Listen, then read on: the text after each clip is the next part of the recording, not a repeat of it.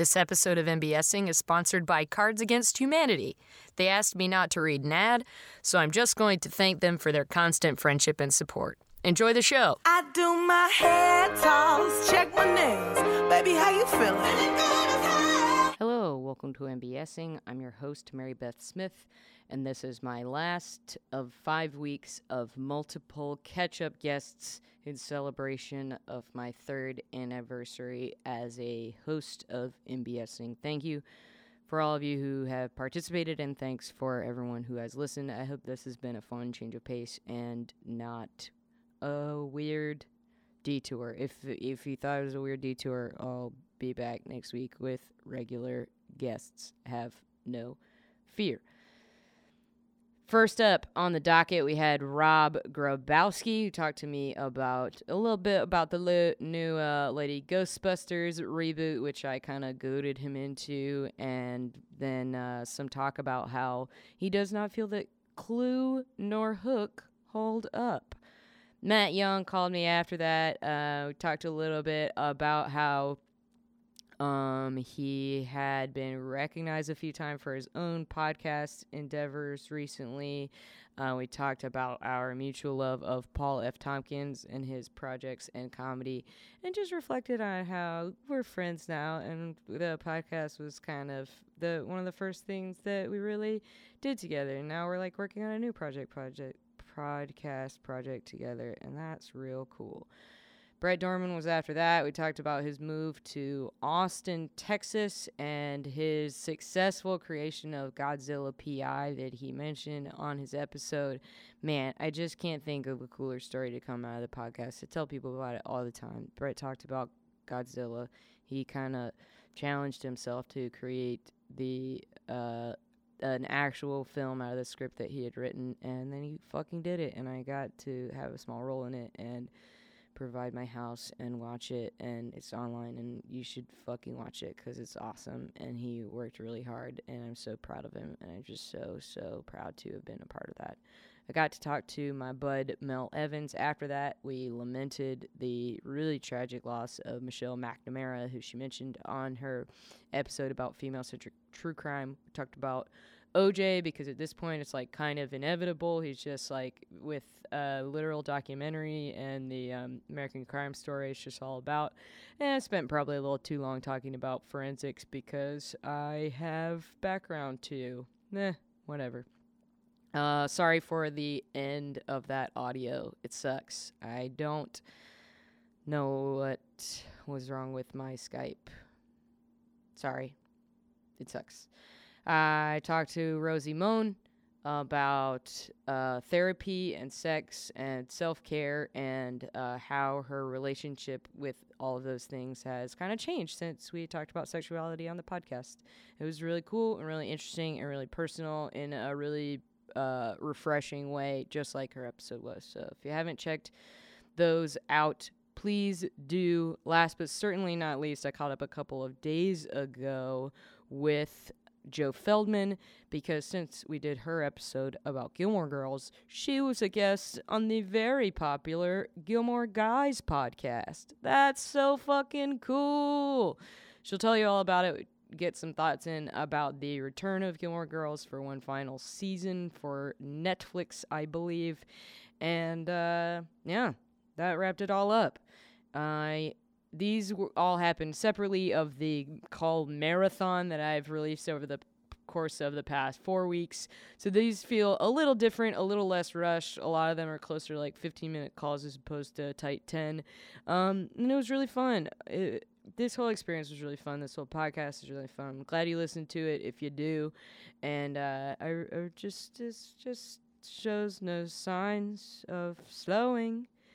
Um, dope quick plugs. Check out other shows in the chicago podcast co-op notably uh, open ended and everything else on post loudness. They were the guests for your stories this month th- among many many other guests for your stories this month. But uh, our, our classic third sunday show was uh, hosted by Post Loudness and a lot of guests from their shows. So check out the other shows on the Chicago Podcast Co-op and Post Loudness, and the uh, Your Stories podcast, also produced by the Nerdlogues. Um, if you'd like to see a show that I am in, you can see one every Tuesday night at 8 o'clock for the next five weeks. That's until August 2nd at the Annoyance Theater on the small stage. It's called Generation Gap. I also wrote the show. Past guests of the show, Leah Friars and Claire Friedman, are in it with me. Claire also made the poster for me and did some punch up with me. She's been invaluable. Um, my wonderful friends Aisha Leverett and Ardarius Blakely round out the director chair and the cast uh, respectively. So come check that out. I'm really pretty proud of it. I had a first preview tonight, and I think it went pretty well. So I'm excited for the next five weeks of the run. Uh, ongoing, the Fishbowl Thursday nights, 9:30 at the Annoyance. You can hear um, fellow member of the team that I'm on that hosts that show, Rosie Moan, on this episode. Uh, it's performers and teachers from the Annoyance performing with students anybody can come and get an opportunity to play. I think that's it. I think that's all I got. Thank you guys so much for listening. Enjoy the show. Yes, Lord. Trying to get some new shit in there. Swimwear. Going to the. Uh, well, was there anything specific you wanted to chat about, Rob? Now that I'm actually No. recording.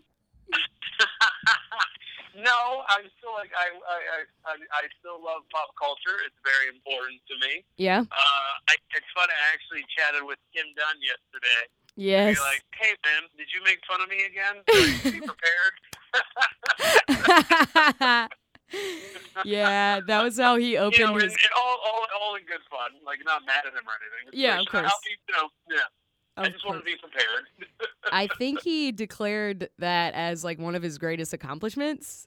the oh my god, the the mix is fucking fantastic. It's one hilarious. of the best. I'll drop it Yeah. into this episode too because like we we got to get it back in there. Come on. It is so. It is so fucking good.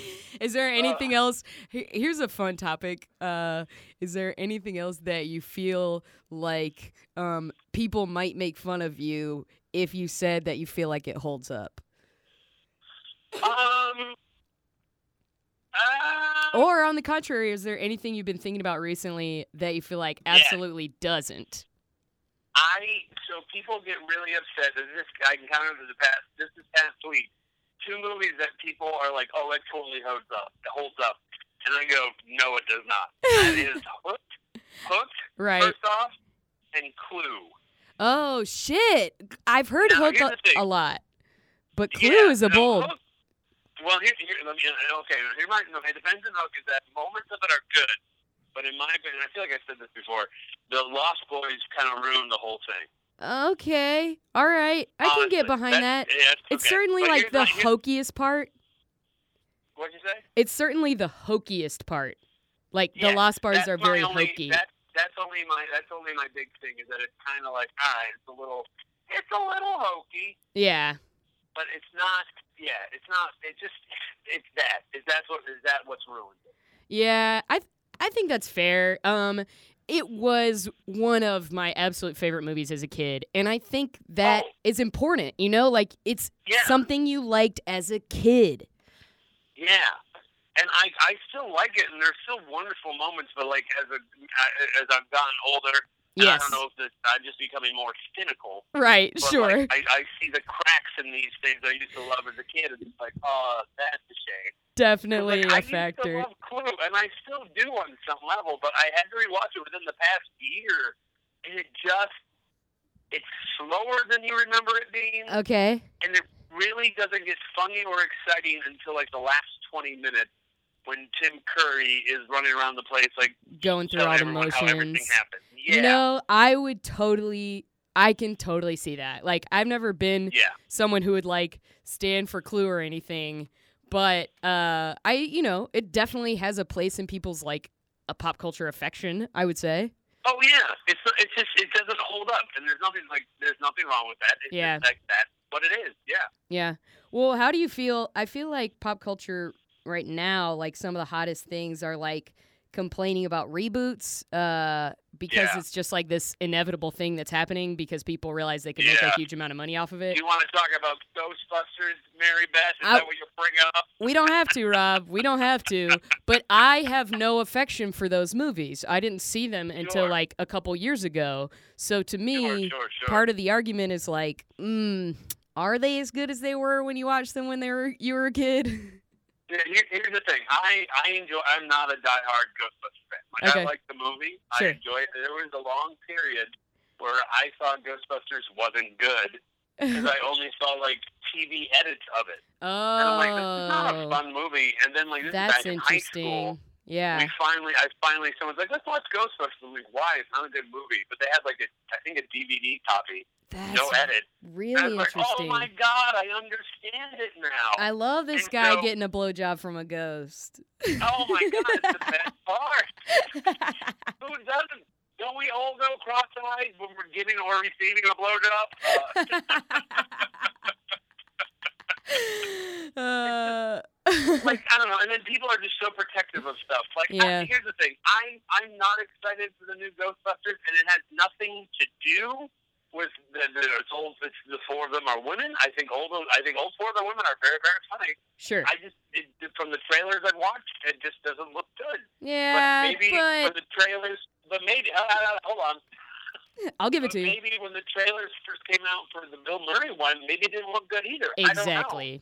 And I'll like, see it, like I'll see it and make a judgment that way. Like I don't, I, I don't have time to be angry online for YouTube comics Oh. comments. No one should have time for that. I- you, know, do something.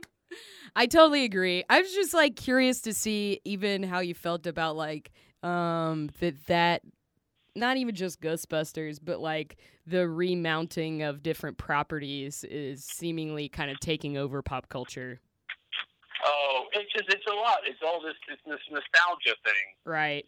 And like I don't know, like do we really need a Fuller House? No. No. we need an Arrested Development season four? Not really. yeah. Like just uh, it's, it's on some level we're just like just leave it be, leave It's- it be. It's a fine. built-in audience. but I- Absolutely. But also, I get where you want to try to like introduce this stuff that's been part of like your childhood to like new people, Exactly. so it doesn't go away. Exactly. that it, yeah, you just hope it works on some level, you know? and you're aiming for both the kids and the parents. Yeah, You know, like exactly. Yeah, it's it's a it's double prizes where that's concerned. Yeah. yeah. Um, cool. uh, are you are you excited for the new Ghostbusters? Or are you just kind of like whatever? I really, like I said, don't have any affection for Ghostbusters. Uh, so that aspect of it is not interesting to me. Um, Yeah. but I'm such a big fan of those women, and I think Paul Yeah. Feig is. I thought Spy was the best comedy of last year. Really? Absolutely, Spy was so Okay. funny. Did you see it? Yeah, I've seen it recently. It's Okay. been playing on HBO. Yeah, I have HBO. you have someone's Uh, info for HBO. I uh, I watched it. I got I, I I laughed. Maybe I don't know. Maybe it's just because I, I it got overhyped for me or something. Like, I thought it was Maybe. Maybe because But I saw it in like- theaters and like again like the the trailer for Spy was underwhelming. So like Yeah. I went into it Well, with here's- relatively here's low also the thing. expectations. Maybe if I was watching it with more people. Yes, In general, like it, was, literally was just me on the couch. that's a difference, man. I mean, did you see any other comedies last year that you like would totally champion? I, I couldn't even tell you what came out last year. I Uh, don't know. yeah, I think like in it, one a, pe- a lot of people liked was What We Do in the Shadows, which I thought was pretty good. Oh, I, I heard that was good. I haven't seen it, but I heard it was good. I Yeah, think it got over- Tell you. I, I, go ahead. I just think it got overhyped to me. Sure. It was fine. Yeah, I get that. Yeah. Um, I I don't know. I guess where I'm coming from is I would love to see those women who are cast in Ghostbusters in an original comedy. Oh my God! I think Right? Kate McKinnon is so funny. Yes, I can't wait I- to see Kate McKinnon in a movie. She's very, and I also, I, I know not a lot of people like Leslie Jones, but I also think her shtick is very funny. I think in the second trailer for the movie, the line that she has about like, I don't know whether this is because I'm a woman or because I'm black, but either black, way, I'm I'm fucking big." angry. Yeah, I think that is laugh out loud hilarious. Absolutely, and I, I like what she does on SNL. Like, Me too. I really, like I get like some people are like, I don't know. I think it's funny. I like it when she yells at Colin Jost. I think It's- it's a funny thing. I Yeah. totally agree. I think it's something we haven't seen before on there, and I really Yeah, like that that aspect of it. absolutely. Uh, well, So I think I think moral of the story is everyone just calm down yes, and guess what? Maybe it'll be good. Maybe it will be bad. No one's forcing you to see it. I think that is the perfect moral to this story and the perfect way to wrap up this call because I have another one coming in at five fifteen. Oh, 5:15. who is it? Uh, Matt Young. Matt Young. He's the best. He's uh, he's the total best. He declared that I could not do this without him. Uh, so No, like, you- I think you have to. You tell him I say hello, and thank you for having me back on for a hot second, MB. I appreciate it. absolutely, it was my pleasure. Thank you so much for calling, Rob. I love you, man. Of course, darling. I love you too, lady. I'll see you soon. Come dry your eyes. You know you a star, you can touch the sky. I know that it's hard, but you have to try. If you need advice, let me simplify. Matt, What's up? how are you?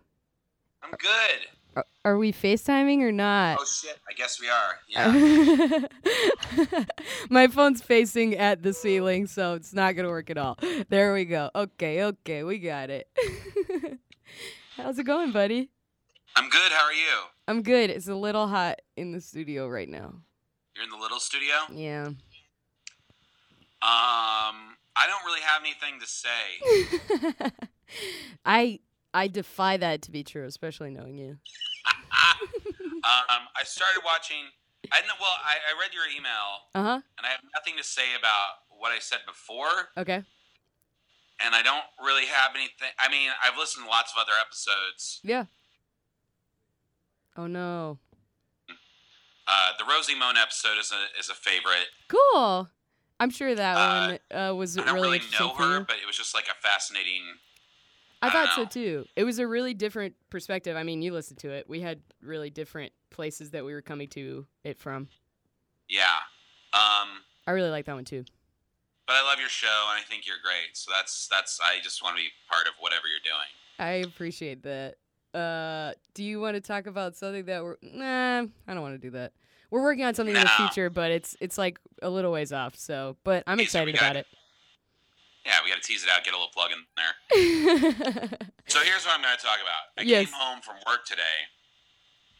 I started watching that Paul F. Tompkins show, No You Shut Up. yeah, It's not that good. yeah. I've seen clips from it, and I didn't love He's it. He's so funny, but the show is just not as funny as he is. It's like why are there puppets? I don't know. Yeah. It doesn't. It what I saw didn't really work for me either. But I've watched so little of it. Like I did not give it a fair shot. Yeah, yeah, yeah. Um, yeah, I'm, I'm disappointed because I just want to watch more of Paul F. Tompkins all the time. I agree. Have you watched all of his like stand up specials? Oh, I don't know that I have. I have a couple of his albums for sure. Um, his most recent one, I think, which is just called "Crying and Driving," is really, really funny. Great. It's really good because it's just him like telling good stories and being Paul, and he's just so sharp and so always funny. Yeah, he's yeah, uh, uh, yeah. Do you listen to Spontaneanation? I do. I uh, I tend to get behind on it. Yeah. I'll like listen to it for a while, and then I'll listen to like I'll kind of jump between uh, comedy Bang Bang, Spontaneanation, and um, with special guests, Yeah, yeah. and I'll listen to like three or four in a row, and then I'll like go listen to the other one. while I listen Gotcha. to like a few in a row. Gotcha. So I'm a little behind on that one right now. Word. get caught back up. I think the interviews are especially delightful.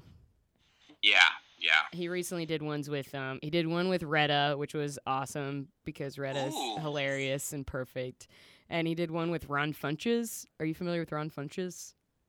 Ron Funches? I'm not. I don't think I you, am. you should look up Ron Funches stand up. It he's so like funny and giggly and just like he's just a ball of joy. So like he his first his first like opening thing on the Spontaneanation uh was Paul was like, "Hello, Ron. Thank you for coming," and he was like, "Thank you, you magical leprechaun." Like he just like that's just like how he talks all the time. He's the best. Great. I think you specifically would like him a ton. Cool. Yeah, I'll definitely look him up. Um, I did think of one other thing I wanted to say about MBSing, Okay. and that it's I'm really upset that I don't get to do the Parks and Rec episode with you. I'm sorry. already did it with Trin, right? yeah, that was last That's- year. She's pretty cool. I get it. Yeah, she literally told me, like, I told her that my topic for MBSing would be Parks and Rec, like, if I could do my own show. And she said, oh, that would absolutely be my topic. So that was Yeah. kind of like, I couldn't, I couldn't deny that. I I can't blame you. It's fine. Are you still re-watching it? Did you make it all the way back through the show? No, I finished it again. Okay. See, I haven't. I'm in like. I'm wrapping up season four. I stopped for a while, but I've been watching it a lot recently. I went on a real tear there. well, you were sick for part of it. You haven't been giving yourself enough time to have like energy and health. Well, I have to stay up and watch rewatch shows I've watched before. That's not what That's I really meant. I meant while you were sick, you watched a lot of TV. Yeah. The yeah, yeah. one came before the other. Oh, I yeah, I thought it was the other way around. Dummy. I was thinking um maybe yesterday that when you were on the first anniversary, we had our we put an end to our heated poke war. The Poke War, yeah. I was telling somebody about that the other day, and they weren't impressed. I was I- like, "Yeah, we poked each other like 700 times." Like, yeah, why? Hey, what's wrong with you? I go, but hold on. I bought a king costume and I showed up at her show, and I'm like, "Yeah, yeah, I guess." It was more, it was more judgment on me and not a judgment on you. uh, I think that if the foo- if the foo shits were it, Uh, yeah, I love doing that first ep- anniversary episode too. Like that was like the dumbest fun thing. I really like that one, and I think it's probably even even though there's some like insular stuff in terms of what the show is, it's probably a good like launching point.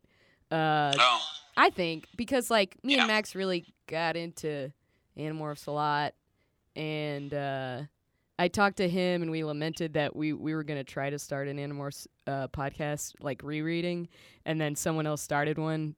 Uh, I know we we had two episodes in the can, and we both were just kind of dragging our feet on it. So yeah. It sucks, but uh, they're like actual. They're like comic artists, so they're like really interesting women, and they have every Oh. yeah. So like, go listen to their show. I can't remember what it's called. Ours was ours was gonna be called The Sharing, so I'm glad it's not the same title. You just now you have to just email those people and say like, um, we want to be on your show. I I should tell Max that we should do that. That we should at least Just- try. Yeah, just hit them up. Yeah. Cares? Tell me, know me. we know Usidore, wizard of the twelfth realm, of Ephes- Ephesius. Your Oh, you're gonna hate this. I went to a work conference this week, Oh right, yeah, in Denver. and I got recognized not once, not twice, but three times on this trip. You're shitting me. Uh, in the airport in Denver, a guy who got off my plane was like, "Oh, you're Matt Young, right? You're on Magic Tavern." and I was like, "Yeah, yeah." Um, he's like, "Yeah, I follow you guys on Facebook, so I recognized you." And then when I was, I was like doing these talks about like improv and learning and Right. software and stuff, and uh, this guy, while I was introducing myself, because I say like, you know, I'm an instructional designer, I've been doing it for blah blah blah years, but I'm also on these podcasts, Hello from Magic Tavern, Improv Star Trek, and there's a guy in the audience just doing this. He's going, He's like, like, okay, vibrating. yeah, like maybe he's just like maybe he's got a condition. I don't, you know, I don't know. I didn't think anything of it. And I was just like, it's a little weird. He's actually like, losing his mind. You had a fan in the audience. That dude was like hanging on every fucking word you said. Uh, that's so cool. Then getting on the plane I and do going hate home. it. No.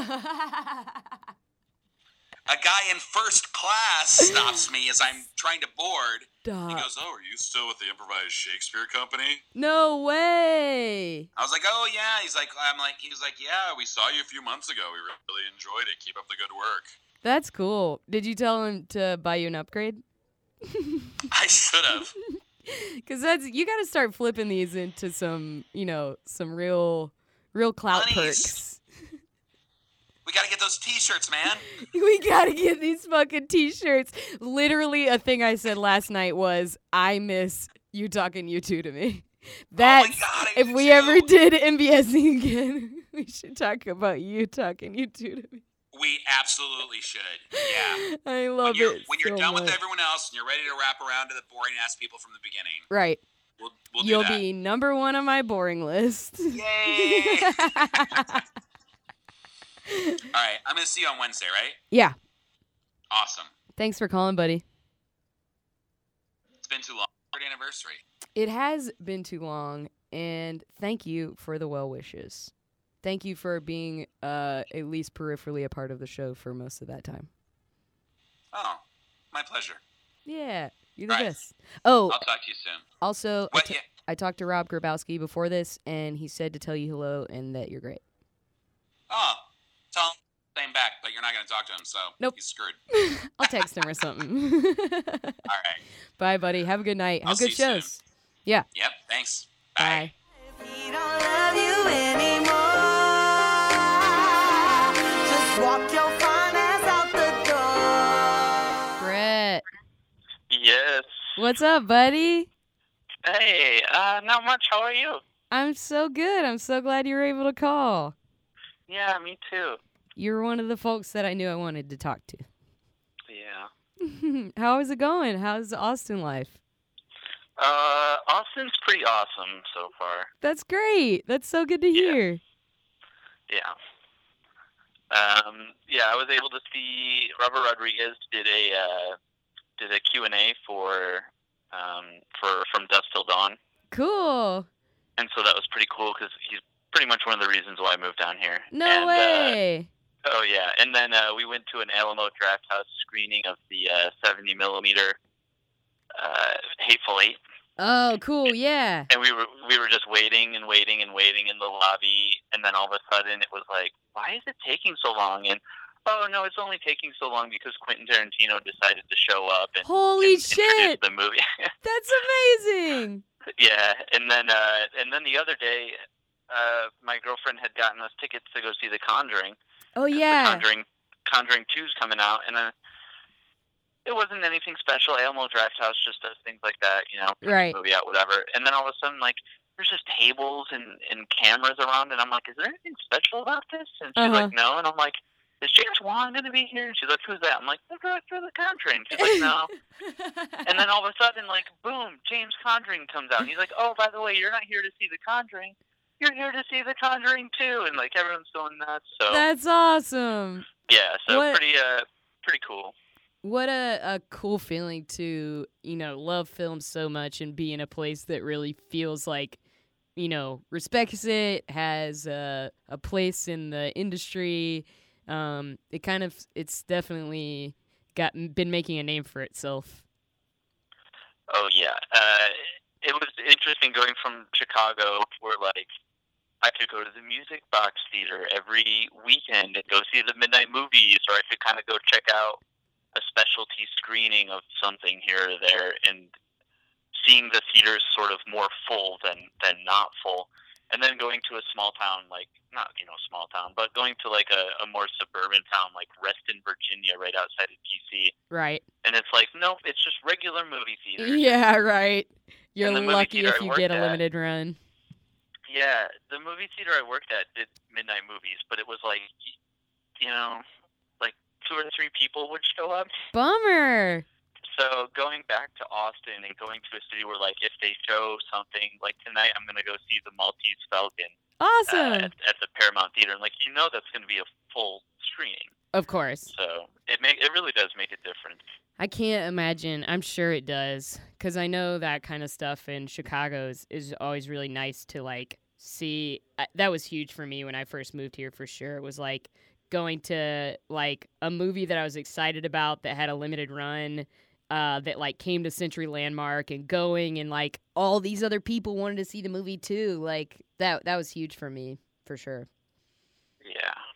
Um, can we talk about Godzilla PI? Uh, of course we can talk about Godzilla PI. We don't have to if you don't want to. I just thought it would be fun. No, I uh, I like I really do owe uh, uh, the podcast and and your your love of other people's loves a, a big deal of gratitude in, in the making of Godzilla PI because you like I, I've told you personally before you can hear me on the podcast. Like I've tried a few things before that tried to make a short film here or there and, and they would always fall through. So like I didn't really have a lot of money at the time and I didn't really like I, I didn't know what I was doing but I was mm-hmm. just like I, I just have to make something and, and I think this is it. I think Godzilla PI is what I have to do, and and you can just hear me trying to convince myself on Yeah. the podcast. Like, yeah. I, I I just I think I just if I say it enough, and I and I really try, and if I if I put it out there that I'm gonna do it, I think maybe I can get this one done. And I wasn't fully thinking that it would get done. I was kind of, you know, expecting it to maybe fall through, but but kind of having that like you know, Godzilla I went through some some ups and downs, Sure. and, and then and then uh, when it, we actually started shooting, and when I was actually in Chicago to to make the movie, it was like, you know, I, I need a house, I need a house, I need just one house for one night, and then you're like, yeah, use my house, and then oh come and then on. I, I need a oh I, I had an actor drop out last minute. I, I need an actor. I need an actor. Like oh yeah, I'll be I'll be in your movie. So Uh, and then and and not only did you provide a house and provide uh, your your on screen talent, like when our crew showed up with all of you know it was small crew, but when a, a crew shows up and like oh hey uh so Mary Beth Smith uh in order to get that film noir look, we, we kind of, you know, we have this little fog machine. oh yeah, use the fog machine. Oh yeah. Oh, and hey, um, some of our guys need like some some tapes and, and sort of like uh, you know clothespins. They you know they left. It. Oh yeah, no, here I got some. Oh, and hey, we also need like the screwdriver. Like oh yeah, and like look, you have any like pancake mix? and if we put it on the like oh yeah, and like you had everything that we could have asked for. Like it was far from my it was far from my intention when I asked for you to just uh, make it sound like I made your movie happen because you made your movie happen. But I am very, very glad that I got to be a part of it and to be helpful because that was certainly something that I wanted to do. Well, yeah, I uh, like. uh, I mean, yeah, uh, I hear you. I hear you. it's great, man. I'm so glad I got to see it. Uh, will it exist? Like, uh, does it exist online? Is it something that you are still like? What do you? What's what's the future of Godzilla PI? Yeah, it's it's done. Uh, Right. I do. I mean, I could always quant like qualify any sort of given thing in the movie. Like, well, I think maybe this could be, you know, this could have that. But I'm like, no, you know what? It's done. I'm I'm done with it. I, Sure. I'm very proud of it. I think I learned a lot. Uh, and uh, it's it's on YouTube. So you Nice. just type in if you type in Godzilla PI, it's the only kind of 30 minute- yeah. it's a, just a 30 minute short film. The hardest part uh, is just describing it to people because I'm like, well, okay, human actors playing human roles, Right. But everything is inspired by a Godzilla movie. Right. And and uh, what's very strange is when I describe it to people, I'm just like, yeah, it's like a it's a film noir, but everyone's you know based on Godzilla characters, and so many people don't know what a film noir is. Really? I'm very surprised. Oh yeah, so many people don't know what a film Hmm. noir is. It's I don't know if it's just one of those things where like I'm crazy because I mm-hmm. like, but like I thought film noir was a pretty basic genre. Type, I you know. Yeah, that's that's definitely where I would come to from it as to it as well. I would think that even if you didn't know like specific examples of like a film noir movie or story, you might still be familiar with uh the the themes and what that would look like, you know, the you know, fedoras and femme fatales, like those big benchmark type things, low lighting, etc. But But- it's kind of like uh, uh, during the podcast when we kind of mentioned, you know, like Mickey Mouse and, Yeah, and Godzilla. Like here's Godzilla is this character that, you know, eh, yeah, in the past couple of years he's had a movie out here or there, but really like he's one of those characters that stuck around through the years sure. and and and infiltrated pop culture rather forcefully. But like film noir is the same kind of thing. Like if you don't know it, like I like you've seen it. Like I know people Yeah. have seen it. Yes, that's a really good way to put it. That even if you're not aware of what it is, you have to have seen it somewhere. Uh, are there any other like um isn't there there's been a Godzilla movie since we did the podcast, right? Yes. So there was Godzilla 2014. Right. Uh, I loved it. yes. Uh, uh, as the biggest complaint is like, oh, Godzilla's only in it for like 15 minutes or what. Like that, you know, a lot of Godzilla movies feature people running around doing the people stuff, and then Godzilla. You know, some of the better ones do have them in there a bit longer, but and then some of the complaints about, oh, well, the human the human roles aren't that well developed and stuff. I, I really think that in terms of mixing people into and incorporating them into the Godzilla story, this movie does it far better than most because most Godzilla movies are honestly a bunch of people running around dealing with like science experiments and Sure. aliens right. and Godzilla just shows up to do it's like you're watching a short Godzilla movie in the middle spliced in the middle of Right. this other sci-fi action. right. Sure. That makes so, sense. Yeah. And it was like Bryan Cranston, right? Yes, he's in it for a little bit. but like it's I also think it's interesting his career seems to have taken a trajectory for like these really big characters. Uh you know, we saw him as um Trumbo and uh uh he's he's in some HBO movie where he's playing like one of the presidents and I don't know. Oh yeah, LBJ. Yeah, yeah. It, it seems like he he started his career and like became very successful from playing, you know, Walter White, who's who's a, a normal man who becomes a larger than life character. I guess. Yeah. I don't know. Just something I've been thinking about recently. Oh yeah. What's the best movie you've seen in recent memory? Uh, well, I mean, last year I was definitely on uh, Team Mad Max. I, Right. I loved, I loved that. Um, It seems year- like your type of movie. oh yeah. And the biggest thing that really bugged me though was that whole thing about like, oh, it's not really a Mad Max movie. It's a Charlize Theron Furiosa movie. I don't like it when like there, Fuck that. aside from the aside from the super uber like you know misogyny angles just like even the casual kind of just it's not about mad max though like the movie's a hundred percent well i mean not but it, the movie's completely about Mad Max. Absolutely about it, who yeah. goes from who who pushed out people and the Furiosa character is a character that teaches him to to learn to fight again for Right. people. Yeah. He, he is the main character of the movie. Absolutely. Like, um, and then this year I saw, I mean, obviously I saw Civil War, Right. and I and I liked it. Um, I liked it I as saw well. Hard, I, yeah, I saw Hardcore Henry, which I definitely would would recommend to to people who would like you know Godzilla movies or Okay. actiony Okay. That- action. yeah, That's the one they uh that was like filmed from first person POV. yes, Uh I I could see that being good and interesting, especially if you said you like the genre. right.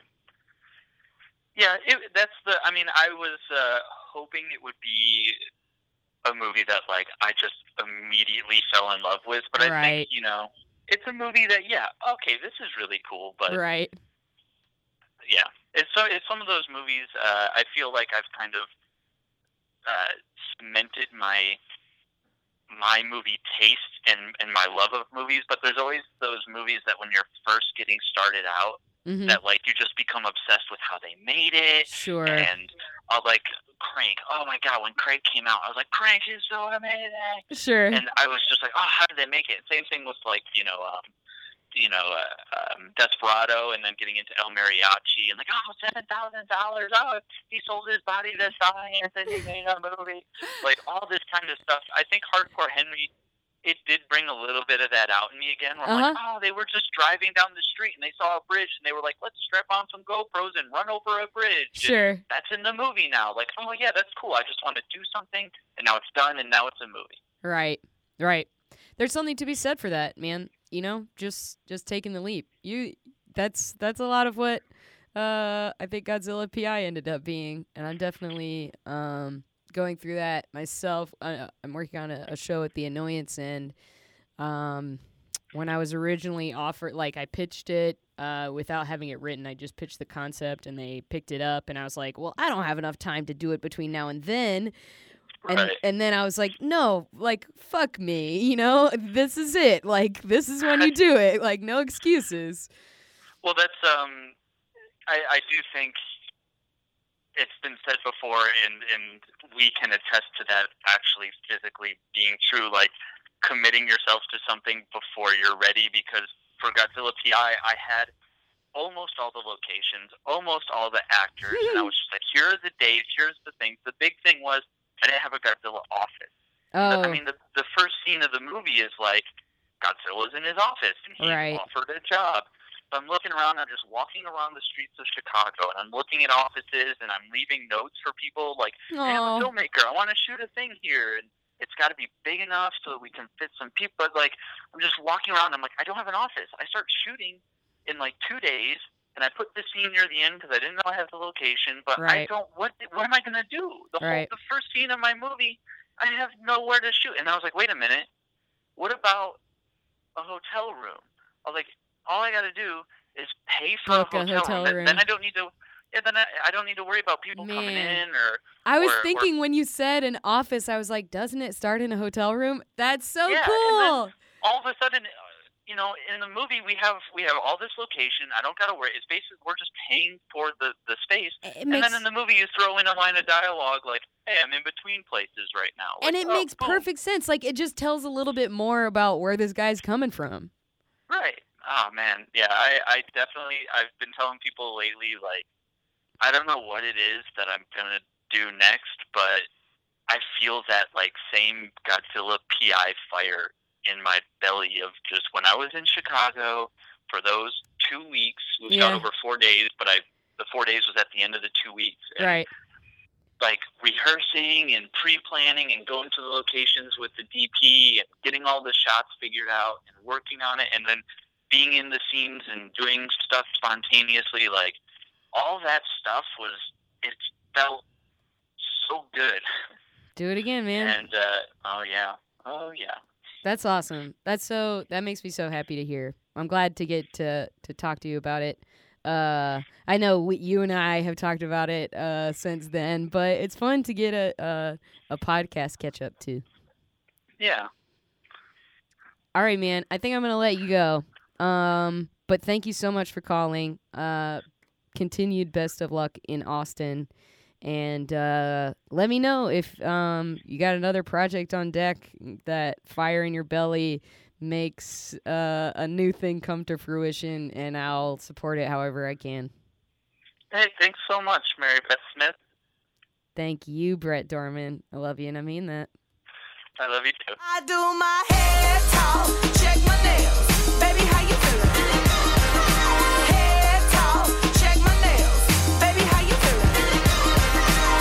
anything you specifically would want to chat about? Oh yeah, I was uh, gonna chat about um, Michelle McNamara with you. Yeah, I thought that feel- might be on your mind. Yeah, I feel like she needs a, a little bit of a fitting tribute. Yeah. Not that I'm gonna give her one. Ah, I But, mean, uh, I think at this point anything is uh is appropriate and um in like what's the word I'm looking for? I don't know. It's just sad. yeah, it's so sad. The kind of saddest part to me is the, the LA coroner's office is so backed up. They don't know. Mhm. They're not going to know how why she died for probably Like- 6 months or so. Jesus. Yeah, and that just says to me I have to solve Michelle McNamara's murder. Right? it, it- it's oh, it's so sad. It was so sudden, but and and why? She seemed perfectly healthy. She Yeah. was running her. I mean, I don't know. I didn't hang out with her, yeah. but I assume she was totally healthy and she was driven and working. And then next thing you know, you just die in your sleep when you're 46 years old. Yeah, she just wasn't. She wasn't old enough. There was no indicator. It's just a big bummer all around. And like for someone who was really dedicating her life to like seeking justice for people and uh you know, trying to help others get closure on right. like deaths in That's- their families like what a freaking bummer. that I was reading uh, a blog by Bill Jensen, who's another true crime writer, and he said that they were talking about setting up kind of, I, I don't want to say a club, but a club uh, where um, they would take a, a different cold case and they would meet and everybody would kind of be assigned something to research in Yeah. in that and they would come back and figure out where each of their leads had taken them and then reassign all, all of those leads and try and do as out. much as they could to to solve these cold cases and that's really what she was doing with true crime diary too Mm-hmm. just reaching out and really trying to to reinvent how people supported each other in these forgotten crimes Yeah, I mean, she was legitimately finding things that, you know, police who were investigating crimes were not finding. Right, because she did have access to the internet, and it's so Right. remarkable with kind of that chat room mentality to say, "Oh, I I have access to people all over the world who might find something hidden somewhere in a yearbook or a phone book Right. or a newspaper that I would never think to come across." yeah. but you don't know until you start discussing it with like-minded people who are are i guess eagle-eyed and on the lookout for things like this Sure. And it does seem like I, I actually, uh, I'm a huge Julie Klausner fan. Uh-huh. That was like how I was aware of Michelle McNamara in the first place. And uh, she re released an interview that she had done with her. Um, and one of the things she said was that, like, it, it was like, which I think is a, a common, like, issue uh, currently, that, like, it seemed like a lot of the. Um, investigators are very much in a like ignorance is bliss kind of right place right where like they don't want to dig too deep because it's like a lot of work oh yeah and it's uh, uh, i don't it i've been reading a lot of oj related Oh, books sure. um just because of the the the fx series Uh-huh. but uh yeah i'm i'm i'm in deep in was oj right now was it oh it like was it? i loved it I, i, heard love every second of it it's so I, I mean it's really i was super into it because of uh the the crime aspect but the show itself is doubly enjoyable because it was so uh melodramatic Yeah. and tongue-in-cheek and Yeah. it, just what you want from ryan murphy i was gonna and say you- classic yeah. ryan murphy yeah, you know it's not eh, 100% accurate, but Right. it, it definitely led me down the path to to search out more. Um, but point being, uh, investigators can be super lazy, and and also there have been so many leaps you you just don't because we're so inundated in like this law and order csi sure. kind of society, you don't understand how many huge leaps there are in forensics evidence that we just Yeah. didn't have. Even I, in, during OJ, they were Yeah. just starting to do DNA testing yeah uh, on crime scenes, and that was 95, 98? No, 95. Uh, 94, uh, 95. Yeah. uh, yeah, DNA testing at this point, uh, the place I work is trying to start a, a DNA testing forensic course for lawyers. to Oh. teach them how it works.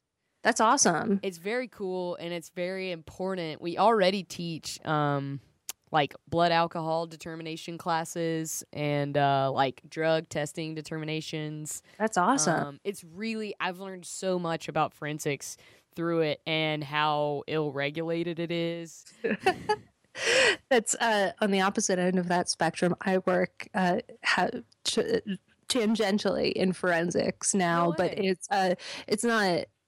It, it's computer forensics, Okay. uh, so it's mostly me reading people's emails all Damn. But it's still it's crazy what we can access and and how that forensic area is growing compared to Yeah, uh, even what it was two or three years ago of course. because we're doing so much calling of social media and stuff like that now Sure.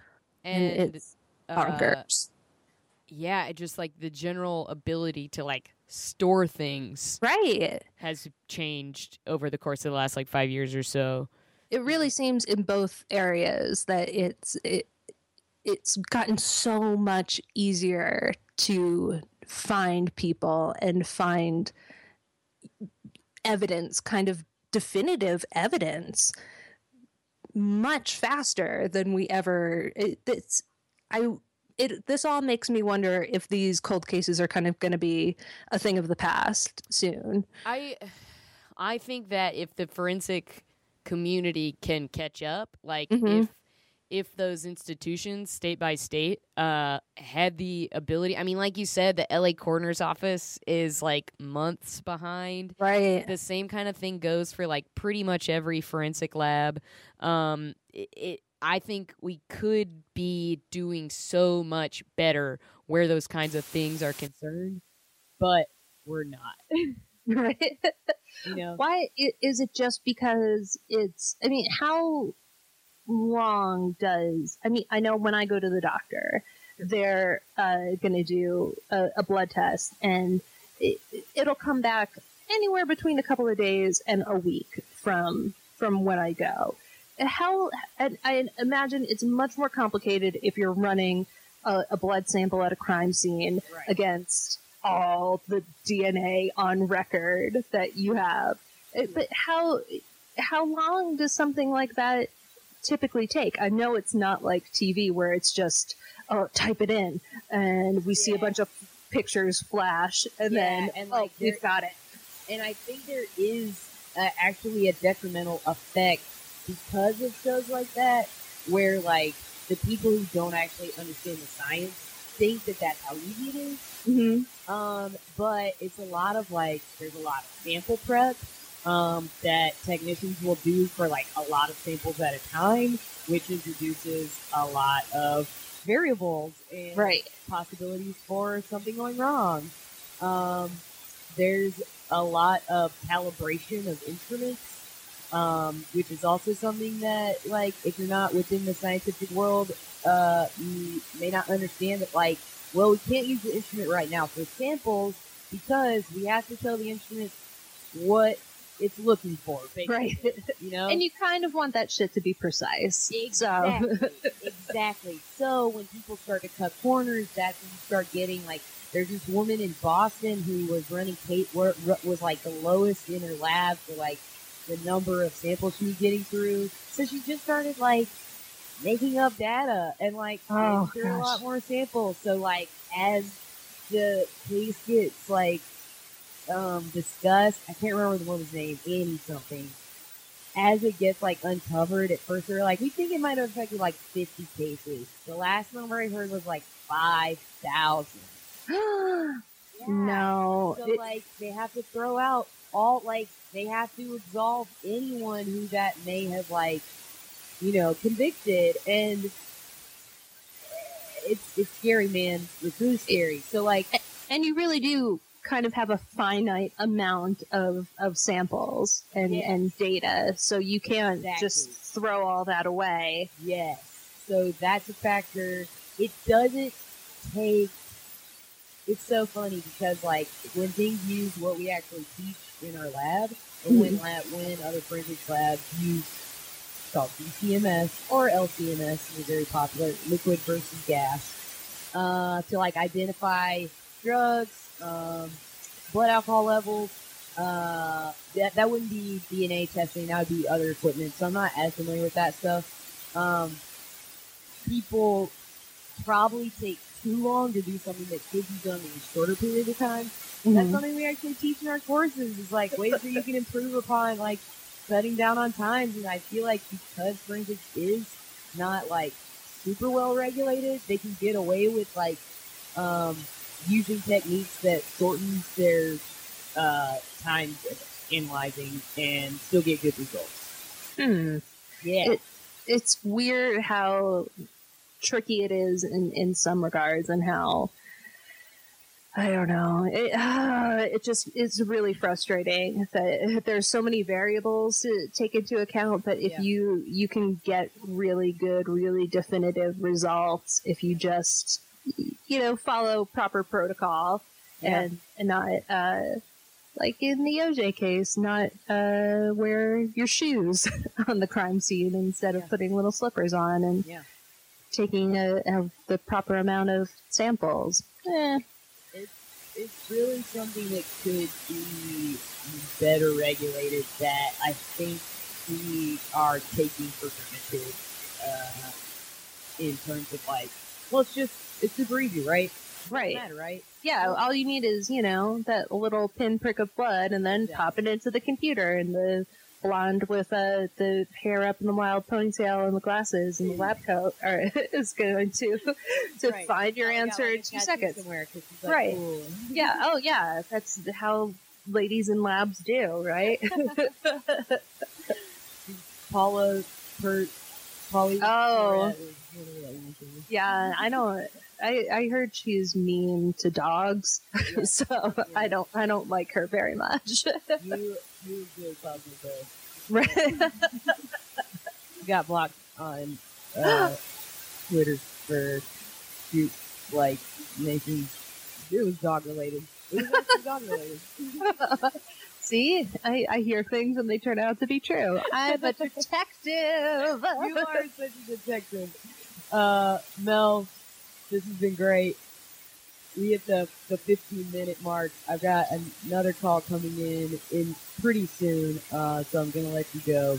All right, thank you so much. Thank you so much for calling. No problem. Thank you for calling me. Uh, true, true, true, true, true, true. Thank you for wanting to be called. I did. Did it's true. I'm really excited to see you. yeah, I'm excited to see you. We'll talk more soon. Love it. All right. Thank you. You too. Love you. Love you back. Woo, girl, need to kick off your shoes. Gotta take a deep breath, time to focus on you. All the big fights, long nights that you've been through. I got a bottle of tequila I've been saving for you. Okay. Uh, do you have specific thoughts that you wanted to bring to the table? Anything that, uh, in retrospect, um, you wish we had gotten more time for? I will say, uh, I know I asked a question and haven't given you a chance to answer it. Um, I talked to Matt Young earlier today, and he told me that uh, even though he does not know you, he really enjoyed listening to our episode. He said it was one of his favorites. Oh, nice. Yeah, he was Very like, cool. it was super interesting. And honestly, I've gotten that from a few people. Uh, I think I've at least I sent you along like a message that I got um from Trevor Martin about it. Uh, that it, like made him laugh and he really enjoyed it. Um, but I I've definitely got that from a few. So thank you for doing it with me. Thank you. It's all you. You just know how to bring it out in people. Ah, no way, no Ah. no way, no how. um, well, I mean, we talked about sex, right? So I think my Yeah. relationship with sex has changed a little bit since we talked. Yeah, Yeah. We can talk about that. let's. That sounds interesting. Um, yeah. If you want to. Well, okay. So I'm a, just I'm realizing I'm going to be talking about this on the train, which is going to be a little weird. Oh, sure, Um, yeah. it- I noticed you hesitating. Because the, tr- the train is coming now, and Uh-huh. I'm only taking it like two stops. So could I call you back when I'm off the train? Is Call me back. Fuck up your whole schedule. Please, no, you're fine. You're my you're my last Okay. call, so it's all up to you, baby. Okay, cool. And I'd I'm rather you feel- like- I'd rather you not be talking about your sex life on the train. yeah, yeah. I I don't even like talking to like my mom on the train. It's a weird thing. Right. I don't either. I really don't. Um so yeah, Yeah, give me a call back. Okay, cool. I'll call you in a couple minutes. No worries. We back. Yo. You really weren't on the train for that long. yeah. Literally two steps. The train is coming. I'm lazy as fuck. no worries, dude. We all have our vices, right? Yeah. Well, I guess I could fight, but it's like let out. What? But I guess I could have biked, but it's like let out. Oh yeah. It's just faster. And it's might rain. Yeah, exactly. Um Um. Okay. Yeah. So, let do you, how do you do this? Do you record our phone call? I'm already recording my baby. Oh, cool, cool, cool. Dive right in. Okay. Um. Talk to me. So, I mean, the NSA is always listening, so I mean, this is all being recorded anyway. right.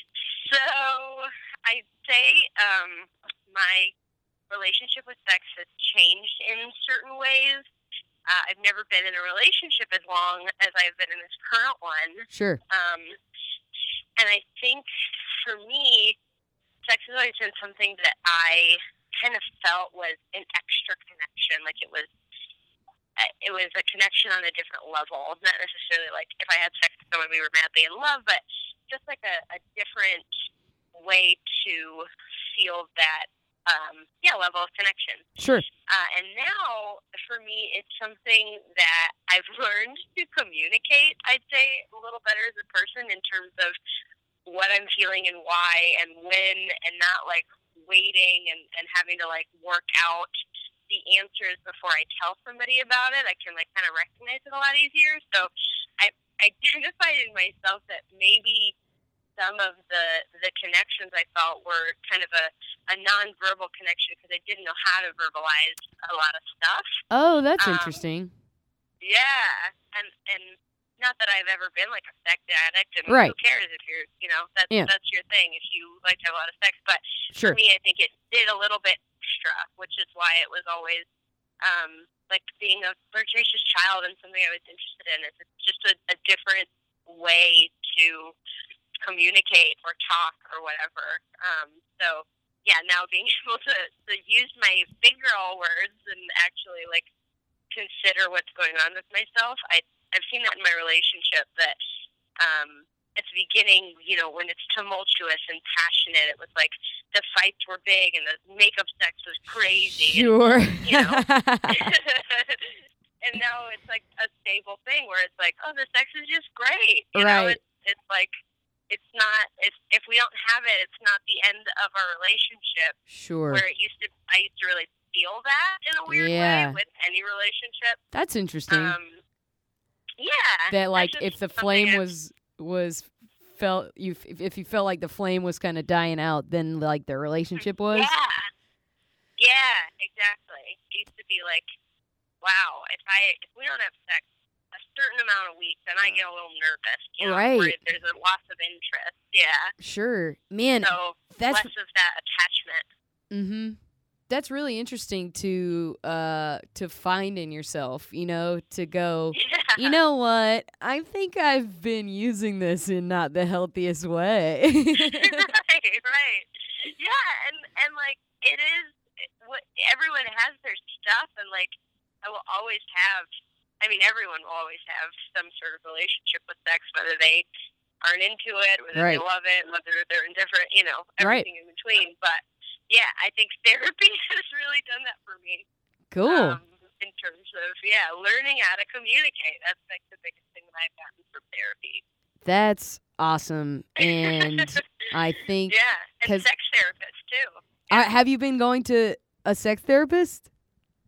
So my, uh, I go to a couple therapists. Highly recommend it. Right. if anyone has ever even considered it, I mean, even if you're not having problems, my God, the ability to learn to speak the same language is priceless. I mean, it's Man. changed my entire life and my entire relationship. That's awesome. Um, yeah, but my individual therapist is actually also a sex therapist, and so you know we'll touch on stuff sometimes. It's not really the focus of it, but like you know something that she works on with other couples. And blah, blah, blah. Cool. So that's interesting too. Dang, you're so Yeah. like worldly and I feel like that's so good for worldly. worldly.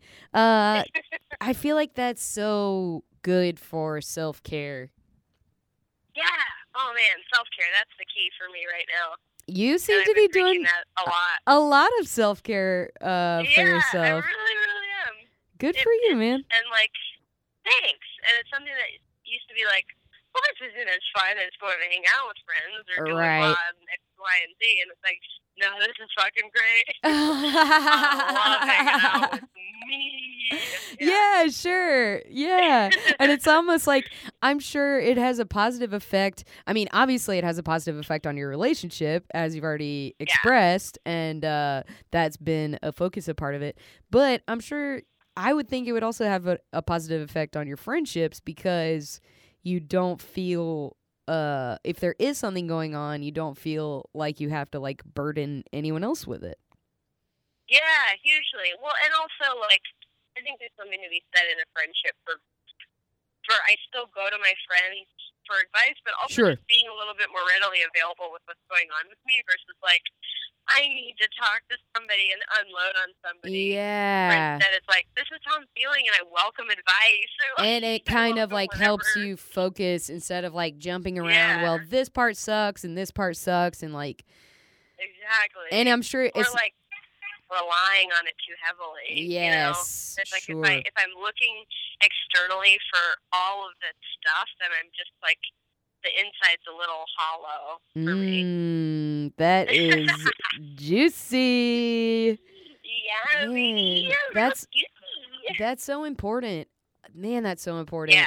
and uh freak i was gonna say something else but i can't rem- oh but also like yeah it's not like just start going to a therapist just like all of a sudden makes all those feelings and difficulties go away Right. so it's not No, like you're yeah. not going to want to like talk to other people about it or uh you know Oh, get yeah. other people's advice and stuff yeah, it doesn't eliminate friends like at all. You Yeah. know, it's just like a level of um, self awareness that I that I know, like especially if I'm hanging out with somebody and I'm like, I know I I'm I don't want to be or I'm feeling this way. Like just being more upfront about it, I think makes a difference. self Um, in awareness terms of like, yeah, the self awareness and the ability to, to say that because if somebody's your friend like that, like they're gonna appreciate that yeah and I really have have looked for that in terms of like something is going on. Let's talk about it. And if That's- you can, that's fine. But I think it, yeah, it makes a difference. That's cool. I I think that's awesome, and I think that most people could probably benefit from those kinds of assessments in their lives. Yeah, yeah. Um, some friends are crossing the street, so the the the call may be interrupted here at Bayasin. Oh yeah. Yeah. Uh, Mary Tilden walking around the corner here. Well, give her my best. I will. Um, I hope this is enough. And this is perfect. It was almost exactly Okay. ten minutes. Oh my god, amazing! You nailed it, man. You're Y- such You nailed it, professional. and you didn't even know. This was wonderful. This is exactly the kind of thing I was looking for. Well, thank you so much. I I adore you and your podcast, and I'm happy that I could be a part of it in any little way. I adore you very much, and people should check out Obsessed podcast if they want to listen to Uh, more of Rosie's voice. Thanks, Mary Beth. Obsessed podcast. Yeah. I got you, boo. Love.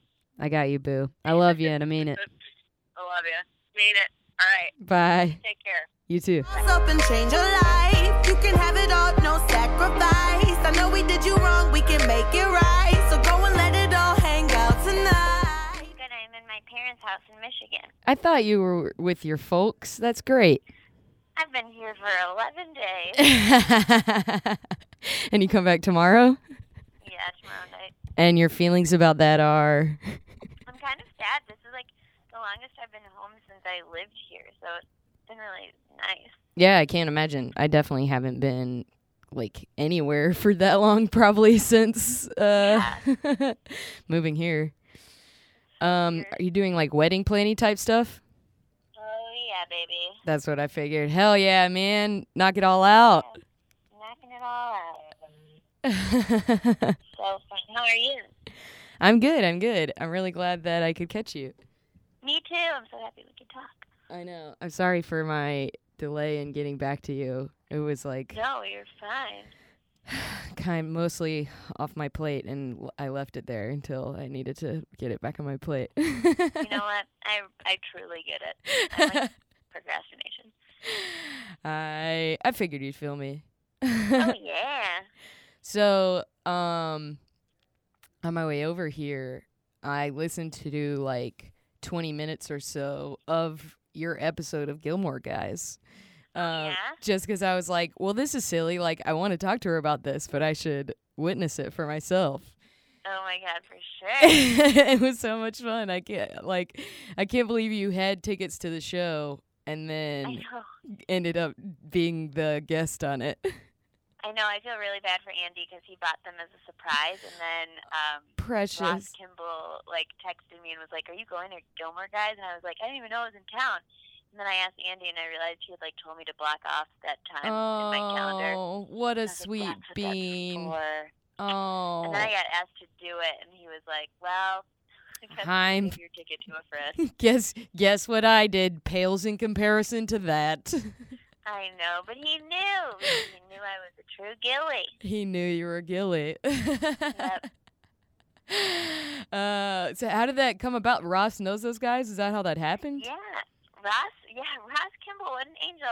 Great Chicago improviser now in LA. He um he must know them. I think from like the improv scene or UCB. I'm not really sure. I guess it, the improv scene and UCB are one and the same. Sure. Um, but he, yeah, he knew them and he called me. He and also like we've never spoken on the phone. I missed a call from him with like a very urgent voicemail that was like, "Please call me Please, let me- and I was like, give me a call back. does he need Yeah. from me? yeah. Why? Why? What could it be? Like I, I don't know. Like does he need something from a really low shelf? Know, I just like couldn't imagine. But um, but he, Even yeah, when he he's was lined like, up. They are coming, and they need they they need a comedian. He like sent them some of my videos. I guess I'm not sure what he sent them, but he I guess he sent them some videos. They vetted me. They deemed me funny enough Dang. and deserving. That's so great. So he yeah. just knew he associated you with as a Gilly to begin with. which which is like very cool. That, That is- know that. That is very cool. I I was like hoping that that sorry first of all to just kind of like launch into this, but I I knew this was on deck for us to talk about. Um but I was hoping that that's how it happened was like, well, we need someone in Chicago who's a big big Gilmore Girls fan Yeah. and you were the person who came to mind is really. I mean, I truly feel honored. Like I was like, I, I feel like some of my closest friends didn't even know how much I love Gilmore Gilmore Girls until I was gonna say guys because I listen to the podcast that much. right. Uh, until like I did the the podcast and they're like, "Whoa, you really you know a lot." Like I think I scared some of my. yeah, at the top when they asked you how many times you had watched that episode, uh, and you said three, I was like, okay, well, but surely she had already seen it many more times. And then you went on to say, like, well, collectively, probably like 10. yeah, I mean, and I actually like I re- I listened to the podcast and I was like, "Jo, that is a lie." Like I listened, to, I watched Gilmore Girls like way more than ten times in total. but it was the And sixth agree- season. That's the Like, that's bad one. It's, is what is what? You uh, you guys watched an episode from the sixth season. That's like the Yeah. less good one. It's the second. It's the penultimate season. And so it's- it's, not the worst season. Oh, the worst. showrunner left for the seventh season. Yes, but I it's see. already. It's like getting bad. okay, okay. Um, I can't remember. So, is there anything else like that? I can't imagine how like surreal that would have been to have been a fan of the show and then like Yeah. uh kind of get asked to do it via someone else. I mean, it just felt like it felt like the culmination of everything at once, of like Mhm. everything lining up. Which Uh-huh. is really sad because it's like not a job, it's not an opportunity. it's like it's not, it's nothing. It was a thing- guest but, you know, spot on a podcast about a TV show. it's truly it was like truly one of the defining moments of my life and I it shows it existed in that bubble and I guess I mean maybe that's maybe that is important that it didn't need to be a job or money. It was just like That's yeah, the coolest thing ever. I mean that's also, really like, cool. Yeah, it was. It was to be able to like be an expert on something, even when it's something like a television show that was on the WB when it was still the WB, is like pretty fun. I think that's great. And I love that you came to, well, you know what? Maybe it's better that it wasn't a job or like Yeah. some grand adventure, that it was just like this seemingly small thing, but how exciting and how fun that seemingly small thing was. Truly, it was. It was the best. It was so fun, and it was like very cool to go to Thalia Hall and like go Yeah. backstage there. I was like, to ask what the venue cool was. The venue is Thalia Hall in Pilsen, which is very cool and hip. And all I could think when we were backstage and like the guys were eating, they were eating like some sort of like really nice pie, and their and the dressing room is like really nice. And I was just imagining like my touring company being back there and just like demolishing Being making it monsters. Yeah. And how different it is to tour when it's like just two people and not like eight eight horrible people. Yeah. That's so funny. And at the time you were Yeah. still touring really regularly, so I'm sure that was Yes. like all that was on your mind was looking at these like Yes. nice boys treating the venue so well and stuff. Exactly. They have like more bathrooms than they know what to deal with. And then like the next week I'm on tour where there are no bathrooms. That's so funny. That's great. I love that. I just couldn't believe when I started seeing the pictures pop up. I think I even like tweeted at you just You all did. caps like Jo. I Oh know, my very good. I really God. feel like you helped you helped me will it into fruition. I I I hope that that's true. I hope that you coming on and and putting it out there that that your love was pure and deep and um yes. broad uh really helped um bring everything home. I do too. I really hope so because I also like told them that I had been on a podcast. I was like I was on MBSing and I talked about my love of Gilmore. Like this is my first rodeo. yes, that makes me so happy to have been a small part of that for you. I mean, the truth is, if you just talk about the things that you love all the time, eventually the stars will align. I firmly believe that's true. Exactly. And now there's a rebound. I don't even know if there was one when I came on your show. I would. That was the next thing I was going to ask you. Those were the two things I wanted to bring up. Gilmore Guys Yes. first, obs, um, and second. I'm not sure we. I can't remember where in the timeline it was, and if it had I been like announced. it wasn't. Yeah. I don't I think don't it think had it been was. announced either. I really don't. Um, how are you Oh. feeling about that? When does that come out? So excited. I don't. Okay. Honestly, I don't know when it comes out. I think soon because they're they just finished filming it. Okay. and but they've been doing like weird promotions and this is my only thing I feel weird about but I actually don't feel that weird about it. I think I talked about it on your show that I actually find the character of Rory very problematic Yes. and I um and they like did some weird promo where she's like with Michelle Obama helping to promote one of Michelle Obama's like um god what is it called her like help girls learn campaign. Okay. She's like going on some trip. She's going on some big trip and they like have like the the actress Alexis Bledel as Mhm. Rory interacting with the First Lady of the United States, and it's very uncomfortable. In and I was like, character? oh no, she forgot how to Rory. yeah. Weird. So she's like, she not only is she in character, and that's kind of weird to begin with, but also Yes. it, she's not even like playing the character well. Yeah, and she's like interacting with like the First Lady, who I think is a better actress. I mean, she she's killed it on like everything I've seen her do. She's so funny Yep. with like Billy on the Street and Yes. um, Parks and Rec.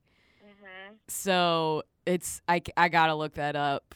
Her Yeah, like she has better timing than Alexis Bledel. You should look it up. So Gilmore Girls posted it on Facebook like two days ago. oh Or god, ten days ago. I've been in Michigan for could have been a year. It could have been a year ago. I truly, I'm in my childhood bedroom right now talking to you. So this is where I live. Precious.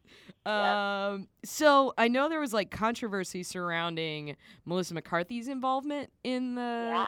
like she I, from my understanding, as someone who is not a fan of the show, um, people like found out she wasn't gonna do it, and then she said no one ever asked me. Yeah, that's what she said. But then she she did it. They like found out she was doing it because this actor, I think his name is Yannick Truesdale. I'm not sure if I'm pronouncing that correctly, but he plays Michel Okay, on Gilmore Girls. Um, Right. and he Blake posted a picture of the two of them together, and they, I think they hang out a lot. But it looked like they were on set, so I think he sort of spilled the beans, and then she said like it was true. Oh, so maybe the whole thing was just like a ploy to be like, It might have been a secret. oh, I see. So Michel really screwed the pooch. He did, but also she was not at the ATX reunion festival, so there might be like weird stuff there. Weird. That's kind of a bummer. I guess to me, Yeah. from the outside, I was like, well, maybe they thought they couldn't get her because she's like really busy Busy. now. But yeah, the idea that they wouldn't even ask is kind of absurd. yeah, I really don't like that. Like that she was better than Gilmore Girls. I don't think so. The best on Gilmore Girls. Yeah, I mean, she's kind of the best on everything. Everything. But Yeah, I do love. You guys were talking a lot about Lauren Graham's face acting in the bit of Yes. Gilmore Guys that Which I, I, think, listened like, to. in retrospect, I'm like, I think that's just acting. I, yeah, Yeah. acting. just you could just call that acting. Yep. I think I I wonder if the you feel inclined to make the differentiation because Gilmore Girls is so talky. Yes, I think you're right. That makes sense. Um, But it's like, yeah. I mean, I feel like you don't even have, and that's why I feel like that show is so successful because I do think Alexis Bledel is a bad actress. yeah, I think that the reason that that show was able to be successful despite her was just because she had so many words to say. She had so many lines. Like it didn't even matter what she looked like. yeah. She's so busy talking about Proust that like no one was paying attention that she couldn't deliver Ugh. lines.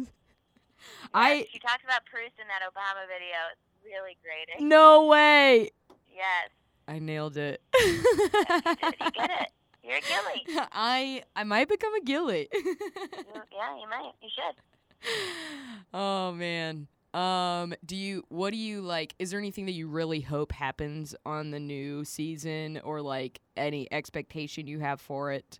How are you how are I you just I. I'm really excited to have a lot of Lorelai and Emily Gilmore, Kelly Bishop, who plays her mother. I'm excited for that oh, dynamic. oh yeah, to see more cuz. I remember you saying you had a specific affinity for that character. I love her. Yeah, and she's just like she just is so cool. And the one of the Gilmore guys, Kevin, he came to our show at Second City the next night, went out with us. He said he got to meet Kelly Bishop, and he told me about their conversation. And he like described her exactly how I would have dreamed. Of her. She's, like, so badass. I love Yeah. that. I would honestly watch a remount if it was like just her doing like Emily Gilmore monologues. I I think a lot about like how good a show could be if it like just focused on the character you like. Yes, totally. Like Like if it was just Gilmore Girls, but if the girls were the mom and the grandma, and not the daughter. yes, like it's almost it I I feel like I've been thinking a lot about like shows that stagnate because they're like too afraid to change their status quo. But like right. it almost I don't know. There's something to be said, I think, for going after the the things that people like watching, but you got to have Totally. conflict, I guess. Well, it's like in Boy Meets World when they changed Eric, the older brother, and they made him like really stupid, Yes. and it was like, why did they do that? It's really like he becomes a cartoon character in those Yeah. uh, college years. that was a bad risk. I- like you know, on Girls, we see characters really change throughout seasons, and we hate them, and then we love them, and then we hate them, and I appreciate that. Exactly. I think that's a really I think that's a good example um of of a show that like isn't afraid to really change up the status quo of what their Yes. characters are doing at any given time. Yeah, and they're not afraid to like make the audience maybe dislike some characters Yes. for a while. Good lord. By the end of this last season, I was really I was really hating some folks. Oh, for sure. I mean, it was very good TV. It, it, oh, it's so good, but it, it, but like it truly does. Like there are some seasons of Girls where I'm like, you're gonna lose me, but then I Yes. keep watching. I know. This past season was like shit. Like this is why I s- still watch this show because it's just it's very well written and very well acted, even though some of the people are so deplorable.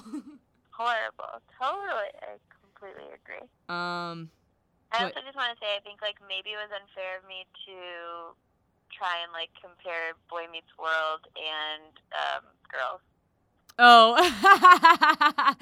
but Like maybe that's not okay. Yeah, honestly though, I look back at Boy Meets World and I think that it is an incredibly unique television show. It is. It totally is. I- Also, Andy just knocked on my childhood bedroom door and said, "Dinner's ready." Oh. Because Andy is transformed into my mom in the ten days that uh well, um let Andy, I mean your mom, I mean Andy know that I won't keep you for too much longer and that that is precious and please give him and the rest of your family my best. I will. I, I'm really excited to tell them about this because I didn't, and he was like, "Where did you go?" Oh, Tell me everything. gotcha. I see. So he's like, Din- dinner's ready. I, di- I don't know what you're doing, but Listen, he, he doesn't get hot updates. He's got to listen to MBSing on his own. there you go. There you go. I appreciate that. I that I I think that's how it should be. Thank you so much for doing this. Um, oh, thank you, buddy. I'm so excited to give you an actual true update. I feel like really accomplished that I had news. this this was really really satisfying for sure. Yeah, a good sweet end. and um, yeah, I I reiterate. I think Boy Meets World is one of the most unique shows of all time. I completely agree. Boy Meets World and Girls, comparable in writing, comparable in everything. Boy Meets World is like girls, but over the course of like 15 seasons. Exactly. if you just Topanga pared it down, is, becomes Hannah Horvath. That's what people don't actually know. that's what we'll leave people with. Yep. Thank you so much, Jo. This is a, a Thank you, joy as always. you are. Have a good night. Have Bye, good buddy. dinner. I love you. Thanks, you too. Bye. Love you. Baby, how you feeling? This has been a Nerdlogues production. If you'd like to help make more things like this, please visit patreon.com slash nerdlogues to donate today. And go to www.nerdlogues.com for more cool stuff. Thanks for being awesome. Thank you all. Thank you all. I am GrabBot2354.